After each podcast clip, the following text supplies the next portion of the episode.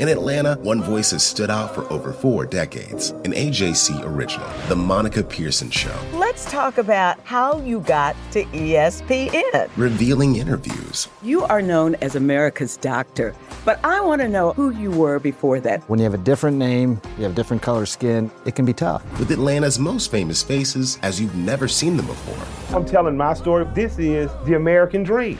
The Monica Pearson Show, streaming now on AJC.com. Donald Trump has been indicted in Atlanta. We have so many court dockets to follow, but we haven't really seen anything yet. The Atlanta Journal-Constitution has covered every moment of this historic case. I've been writing about this investigation for 2.5 years. Our team is led by reporters Bill Rankin and Tamar Hallerman. Follow our coverage on AJC.com and listen to new in-depth episodes of the award-winning podcast, Breakdown, The Trump Indictment, only from the Atlanta Journal-Constitution. Governor Kemp, the Fulton DA, and the Trump probe timeline. I think it's appropriate for witnesses that have information in that investigation to testify. Welcome to Politically Georgia from the Atlanta Journal-Constitution, the podcast we want you to depend on for the most on-the-ground coverage of the 2022 election. I'm your host, Greg Bluestein, along with your other host, Patricia Murphy, and we are two of the political insiders here at the AJC. If you're just listening to us for the first time, please follow us on Apple, Spotify, or wherever you get your podcasts so you never miss an episode of Politically Georgia. Patricia, how was your weekend and the start of your week? Because it already feels like it's been a long, long time. I know. It's Tuesday. It feels like next Sunday. But it's been great so far. I am down here after a weekend in Nashville. I'm down here in Newnan, the Nashville of Southwest Central Georgia. And I just went to a campaign event with Raphael Warnock. And if you hear a little bit of sprinkling above me, it's because the skies have opened up. During the campaign event, it was so thick. The air was so thick with humidity. It was like kind of breathing through straws, it felt like. And now everything's just, the clouds have exploded and it feels a lot better, I'm sure. Although it's also pouring rain. So coming up later, we'll talk about that campaign event with Senator Warnock and the latest from the Senate trail. But first, you know, this is the story that I think me and you, when we go on TV, we get asked more questions about the special grand jury probe, by far, at least I do, than about the 2022 campaign trail. I think we all thought that, you know, around this time, we'd be inundated with questions about Stacey Abrams versus Brian Kemp and Warnock versus Walker. Instead, we are getting hounded by, it's a good thing, I think, but we're getting hounded by questions, the latest developments in this special grand jury probe. And we have some pretty significant developments this week, Patricia. We do. And you're so right. You know, we are used to getting headlines out of Fani Willis's office every day or every other day for all manner of criminal investigations. But these headlines coming out of Fani Willis's office about the special grand jury are making national headlines. And I mean, it is like the top 1 or 2 stories on all of these newscasts that we go on. If you pull up the New York Times or the Washington Post, every small movement has to do with this grand jury investigation and exactly how much closer is Donald Trump getting to possibly being brought up on charges and indicted. And so it is for local news consumers who may be getting sort of, you know, just used to seeing these headlines come and go. It remains a very top national story because of its huge national implications. It might be the most serious criminal investigation that Donald Trump could face. Of course, he has not been subpoenaed yet that we know of. He's not certainly not been charged with anything yet. But as Patricia said, this special grand jury could end up recommending charges against Trump, against his allies. We don't know. And then it's up to the DA, Fani Willis, to decide whether to bring forward indictment. Right now, though, the latest in this special grand jury probe, which is all done behind closed doors. It's really fascinating, though. We know that Rudy Giuliani, Trump's personal attorney, has been informed through his lawyers that he is a potential target of criminal investigation. We know that the 16 Georgia fake electors were at least notified that they could be targets. There's a whole side wrinkle with Burt Jones, who's technically not really a target right now because of some other court shenanigans that we've talked about in the past. But we also know that this investigation, I think we've said it's broadening and tightening at the same time. The subpoenas have gone out to more members of Trump's inner circle, more people very closely aligned with Donald Trump. At the same time, it's kind of tightening in on those key loyalists and allies who were directly involved in the efforts to overturn the elections in Georgia and elsewhere. Yeah, and I was a little bit surprised to hear Fani Willis say this week in a news conference that she's only spoken with about 60% of the people that she wants to get to. And that really does refer specifically to all of those people who are trying not to come in and testify. And what is so fascinating is when you go through these court documents and these judges' decisions, they really are laying out who needs to come in, which is so far is just about everybody except for Burt Jones, and saying why they need to come in, because in some cases they are a material witness to something that could have been a crime here in the state of Georgia. And so although Governor Kemp has had his testimony delayed, it will happen. And the judge said it's going to happen. It just won't be until after his own election. And those fake electors, they're coming in too. You know, some outstanding people we still need to keep an eye on are Senator Lindsey Graham, who is continuing to fight his subpoena and doing it on a lot of sort of novel constitutional grounds. And so some of these decisions, especially the ones in federal court, I think are going to set precedent for future investigations, for either other Trump investigations or other investigations of this nature involving a president, because a former president, I hate to say, it may not be the last time that we see something like this, either for Trump or for, as we sort of get to this level of partisan warfare, we may see other former presidents brought up on special grand jury investigations. You know, we just don't know. So this is feeling like the beginning of something that is not limited to simply this grand jury investigation. And you mentioned that Judge Robert McBurney's rulings could end up creating precedent, could end up kind of creating a framework for which other investigations rely upon. You coined a term in one of our staff meetings called McBurns, because we've been seeing a lot of scathing rulings from Robert McBurney, a former federal prosecutor who was appointed to a Fulton County Superior Judgeship by Nathan Deal about a decade ago, almost a decade ago, and who is now at the very center of not just this ongoing special grand jury probe, but also a number of other high-profile cases in Georgia.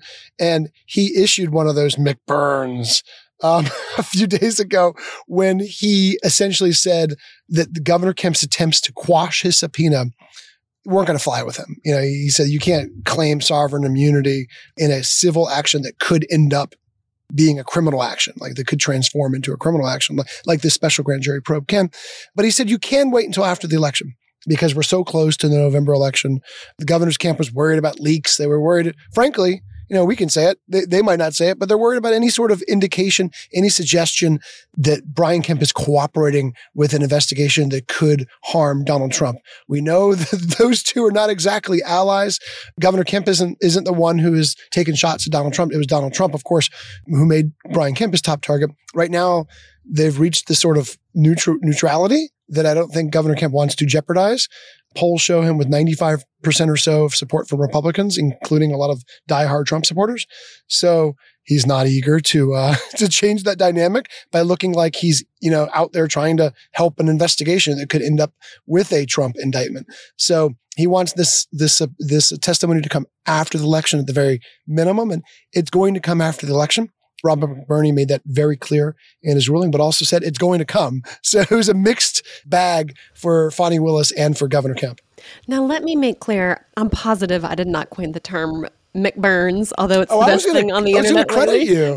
Well, yeah, you didn't coin that? I'm sure somebody more clever. I'm sure I read that somewhere. I don't know if I'm really quite that clever, but I do love reading his opinions because they are, first of all, so full of really in-depth legal reasoning, and then also kind of just some top-line cleverishness. I know that's not a word, but just sort of makes it very readable, and it really gives some very serious pushback, especially these people who are trying not to come in and testify. You know, Patricia, I've known him, or at least I've covered him for the better part of more than a decade now, because I used to cover Robert McBurney when he was the kind of go-to federal prosecutor handling anti-terrorism cases in the federal court back when I worked for the Associated Press and covered legal issues first and foremost.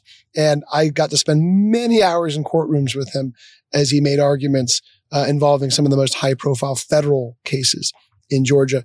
And he was also involved in a potential investigation surrounding the governor's office back when Governor Deal was in office, involving ethics allegations and other issues that were a major factor in the 2014 campaign for governor. So he knows his way around politics. He knows his way around the courtrooms.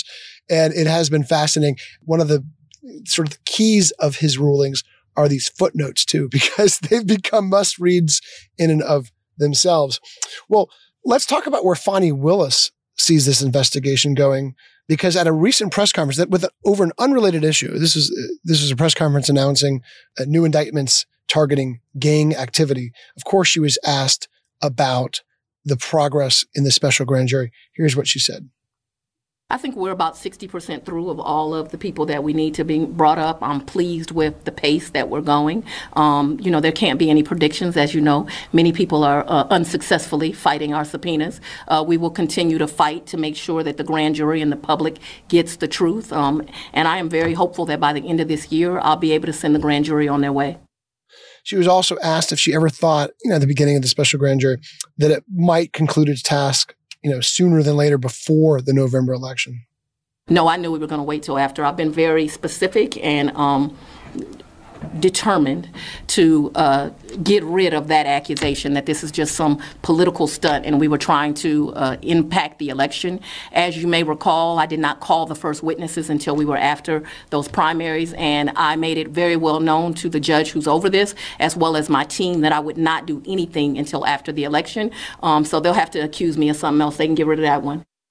You can definitely tell, Patricia, that the allegations by Republicans and Donald Trump allies that this is a politicized investigation, that, in their words, a political witch hunt, really got under Fani Willis's skin. Yes, and she has been working since before the investigation began to emphasize, in her opinion, how apolitical this is. And I talked to her even before she began the investigation and even before it was really thought that it would ever get this far. And she said, I am going to follow the facts. And if the facts lead me here, that's the only thing that's going to influence this. It doesn't matter if you are somebody who sleeps on the streets. It doesn't matter if you are the former president of the United States. The laws in Fulton County have to stand for something, and that's what the prosecutor's office is for. And so she has always emphasized that. That's always been what she's led with. But of course, the closer and closer as we've gotten to this election, the more politicized it has become, certainly from Republicans who are looking to avoid coming in front of the special grand jury. And then even for Willis, she is an elected Democrat. She frequently says that she is an elected Democrat and that her bosses are voters. And so she wants to behave accordingly. And they knew what they voted for when they elected her, and she's going to keep being that person. However, when she decided to hold a fundraiser for Charlie Bailey, I think that just kind of opened up this accusation from Republicans. The accusation was coming anyway. It did not matter if she held this fundraiser or not for the purposes of accusing her of being partisan, but by holding a fundraiser for Charlie Bailey, who is Burt Jones' opponent in November, it just fed straight into that. It just fueled it. Straight into that storyline. Yeah, and as you mentioned, she was elected with a mandate, and she had a lot of Republican supporters. So she had, plenty of Fulton County residents who wanted the incumbent at the time, Paul Howard, out of office and backed her in droves.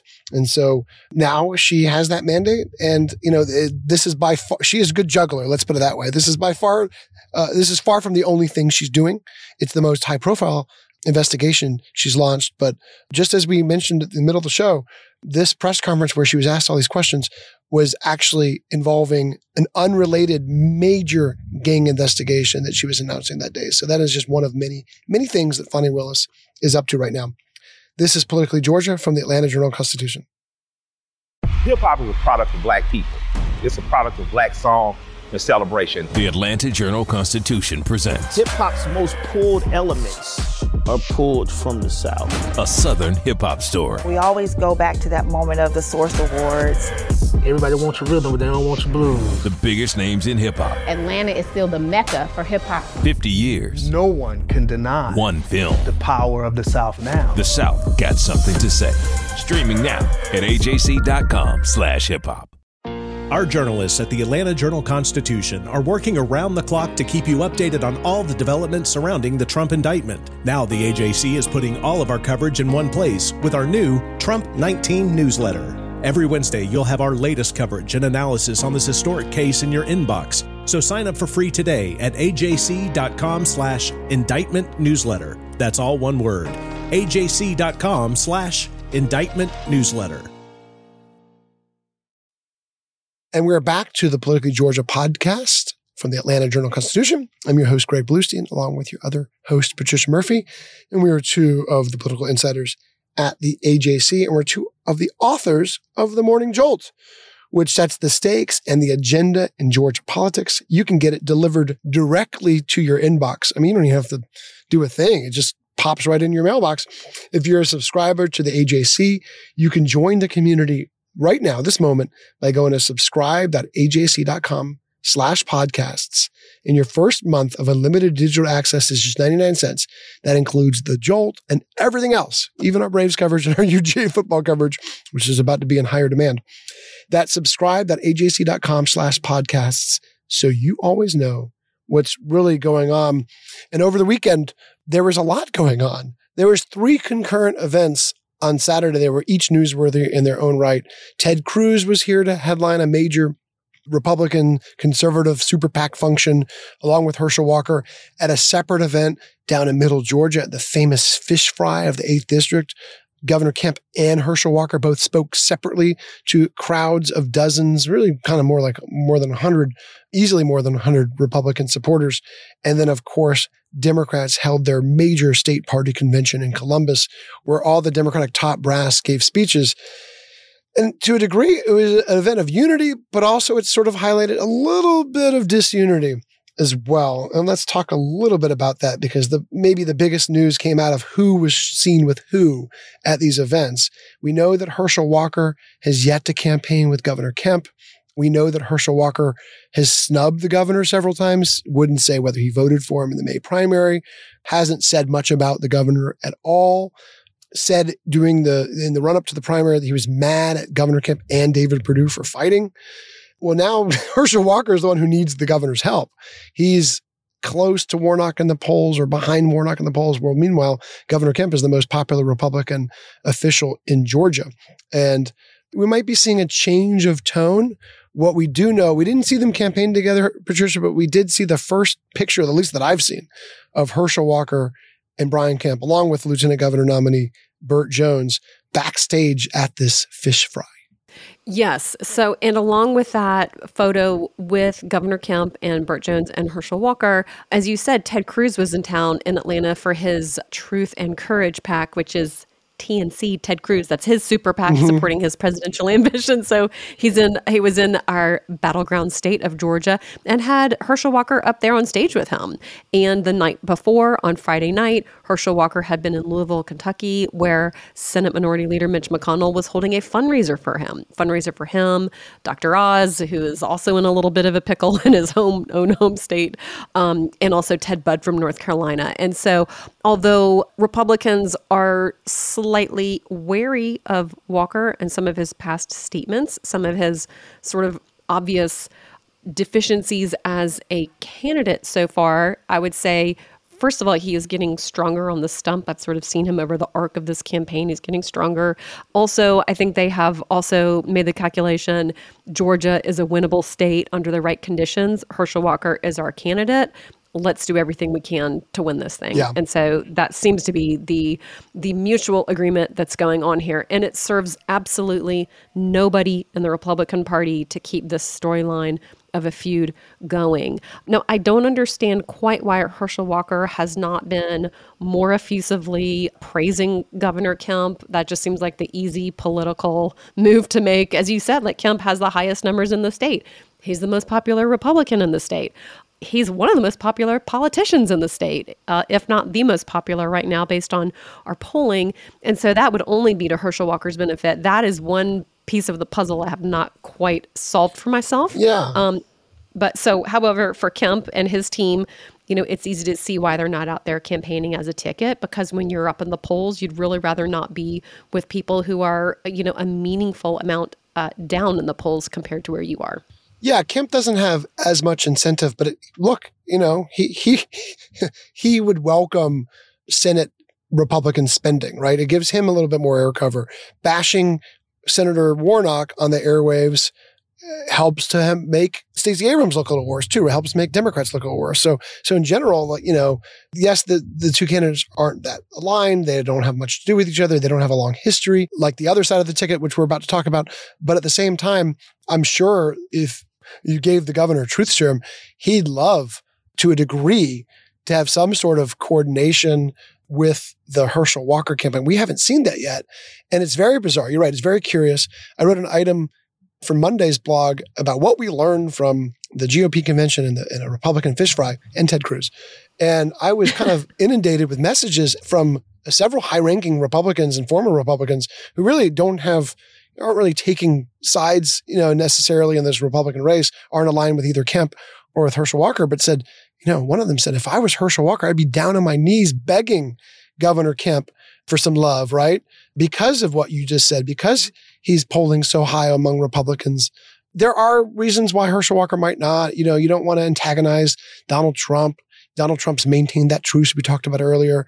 You don't want to do anything that could risk that or sort of alienate some of his hardcore supporters because, of course, Donald Trump endorsed Herschel Walker. But I don't know. It's, you know, in a race this close, you look for any edge. And we've seen yet another poll that basically shows Herschel Walker and Raphael Warnock neck and neck. So you want to use every edge you have. And you have this pretty powerful tool 2 months out in Governor Brian Kemp, who's really good at retail campaigning.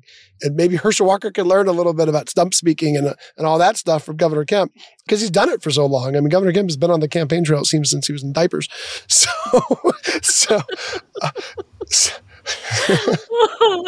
But Kemp is a natural at it, right? This is part of his being, and he seems most at home when he's on the campaign trail. And so, you know, he's natural out there. Herschel Walker's had to learn on the fly, as you mentioned. He's gotten better on the stump, but it is hard to believe that they haven't really campaigned together in public at all. But it's also hard to believe that they won't until November. I fully expect them to do some events. Do I expect them to kind of take their show on the road like Ossoff and Warnock did? Nah. No. But I do expect an event here and there to show Republican unity.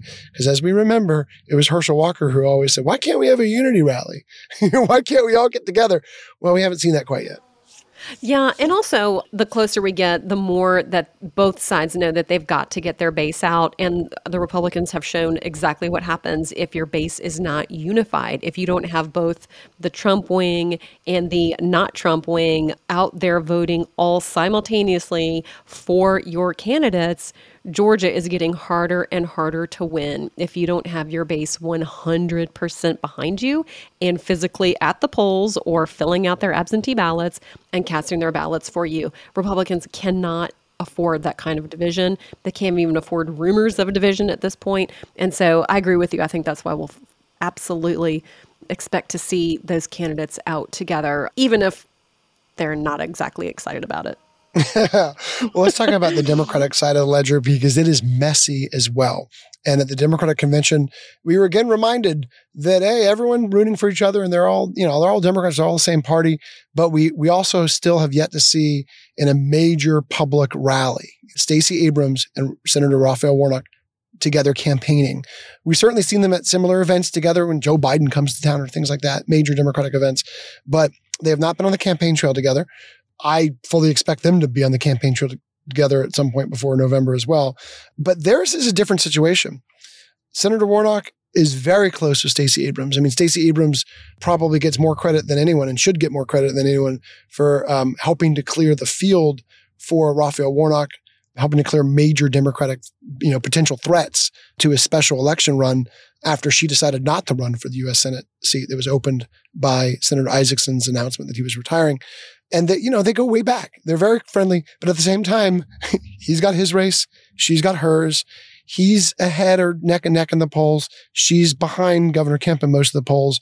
They have different strategies. She's more proactively embraced Joe Biden Senator Warnock has not. He has maintained his distance. He said, hey, I welcome, Biden's support when he can help Georgians, but I also welcome Ted Cruz's support, which is something he reminded everyone at the Noonan rally I just left. So they have different strategies. And if you're Senator Warnock, it's a weird spot because you owe a lot to Stacey Abrams. You're friendly with her. He was asked at this Noonan rally directly whether he would go and campaign with Stacey Abrams. Here's what he said. I think Stacey Abrams is an important leader in the state. I've worked with her on a number of fronts, voting rights, health care. One of the things that I'm very focused on and have been focused on in the Senate is 600,000 Georgians who are in the Medicaid gap. And that's something I'll continue to focus on, which is why I had my Medicaid Saves Lives bill. But even as I do that work, one route of getting that done is for Georgia to expand. We need a governor and a legislator that would support that. So you would get on the trail with her? I am on the trail every single day. I think that the public won't know who I'm campaigning for or who I'm campaigning because I'm focused on them. It's hard to hear exactly what he said because of a timely motorcycle rumble. And my cell phone doesn't always get the best audio, so apologies to our listeners. That was our friend and colleague Maya King from the New York Times asking that sort of follow-up question because Senator Warnock didn't answer the question about whether Stacey Abrams would campaign or he would campaign with Stacey Abrams. And so we got kind of a non-answer, that yes, he supports a lot of her policies and, we need a governor who wants to expand Medicaid, which is basically the centerpiece of Stacey Abrams' election campaign. So certainly he supports her bid for governor. That's no shock whatsoever. But at the same time, when asked directly, he wouldn't answer whether or not they were going to campaign. After I gave a heads up to the campaign operatives as we were taping this podcast, I got this sort of background from the Warnock campaign, which is to make the assertion that they have not done anything and they will not do anything together is not right. Which is not the assertion we were making.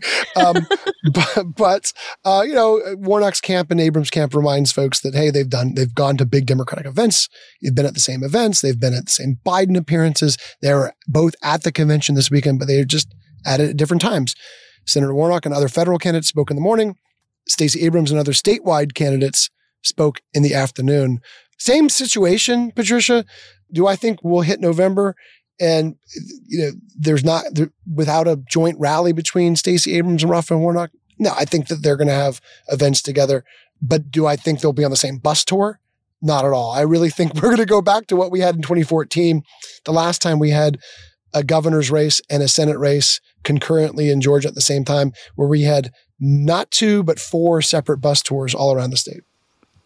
Yes. And Raphael Warnock and his team are very clearly trying to build an independent brand for Raphael Warnock as somebody who is in Washington, working for Georgians, is progressive, but also working with Republicans. Stacey Abrams is much better known as a progressive firebrand, voting rights champion. Although when she was in the state house, she did work with Republicans, but that's not what's most known about her. It's also not what's most beloved about her among progressive activists. And so if Warnock and Abrams were to be out campaigning at the same time, that would risk bringing down that independent brand that we know they're looking to establish. And he really already has established in a lot of ways. You just don't want to change anything that worked the last time around. And so he won his race, and Stacey Abrams, for as much as she's beloved by Democrats, did not win her race. And so to muddle those two identities, muddle those two messages, I think represents a risk for Warnock in some people's opinion.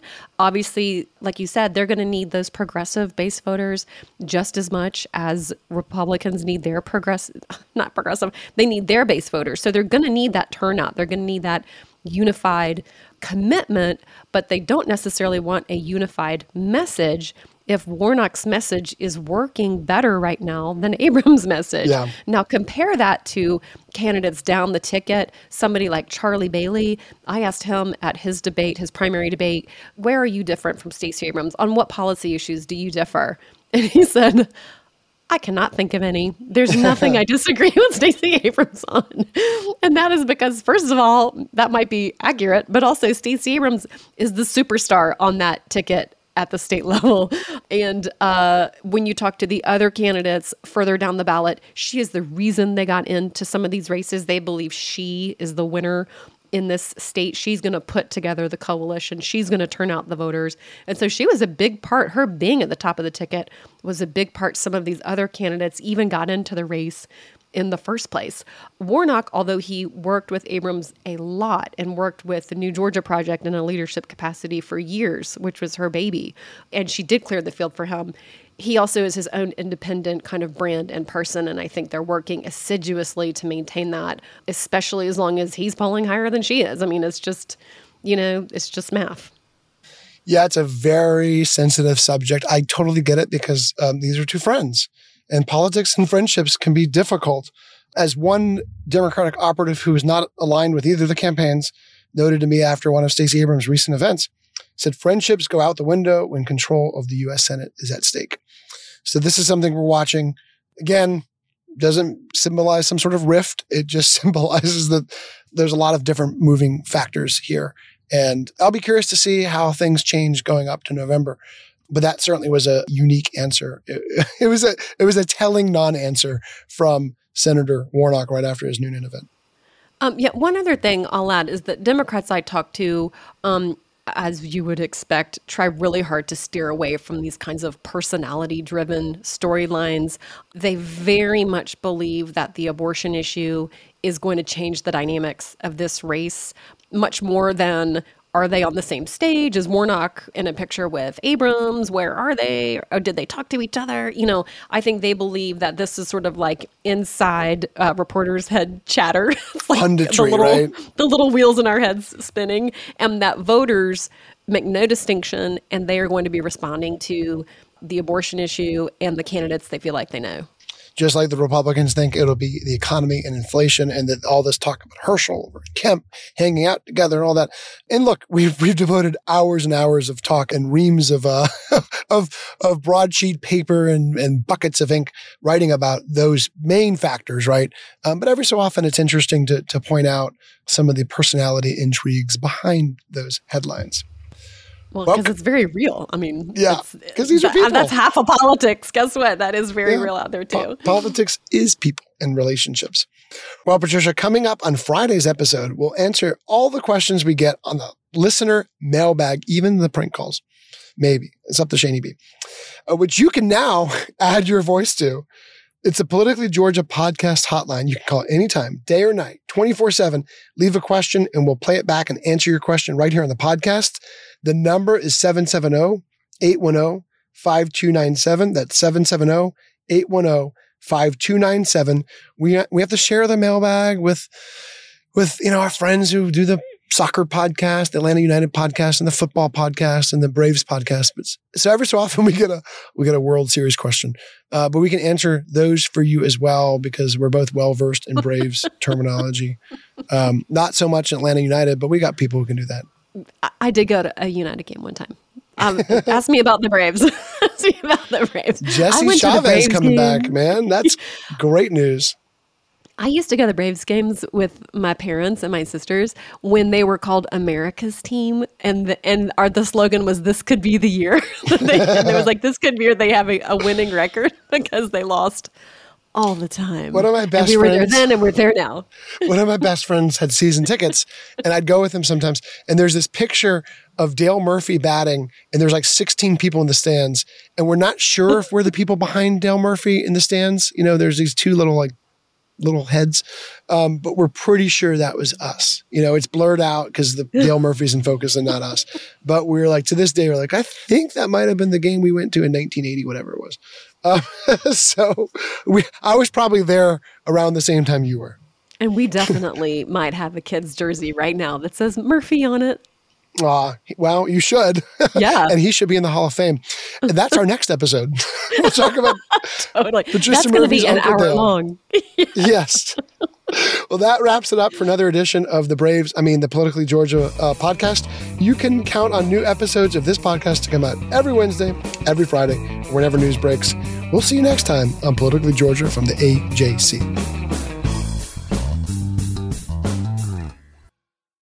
I'm Ernie Suggs, race and culture reporter for the Atlanta Journal-Constitution. And I'm Ned Ravone, lifestyle columnist. Atlanta has been known as the Black Mecca for so many years, but that means something different to everybody. It means everything to me. I've been living here for 24 years, and I am still amazed at how rich the city's Black culture continues to grow. Every day I wake up, I learn something new. Well, you all can learn something new by subscribing to the Atlanta Journal-Constitution's new newsletter called Unapologetically ATL. It's all about the people, the events, and the entertainment happening in Metro Atlanta that Black people might want to know about. Like historically Black colleges and universities, Atlanta's thriving art scene, and the city's growing neighborhoods. Wherever you live, we want to hear from you. We want to hear what issues are important to you.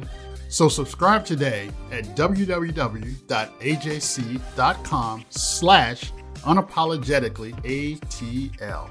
Only from the Atlanta Journal-Constitution.